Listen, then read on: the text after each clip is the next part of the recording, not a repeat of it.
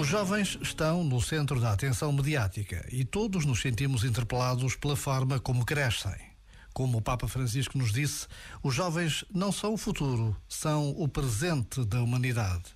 Hoje a Igreja celebra a memória de um homem que dedicou a sua vida à formação da juventude, São João Bosco fundador da Sociedade Salesiana e que, com auxílio de Santa Maria Domingas Mazarelo, fundou o Instituto das Filhas de Maria Auxiliadora. Por vezes, basta um breve momento para nos lembrarmos de alguém que nos ajudou a crescer, que nos deu valores para toda a vida. Já agora, vale a pena pensar nisto.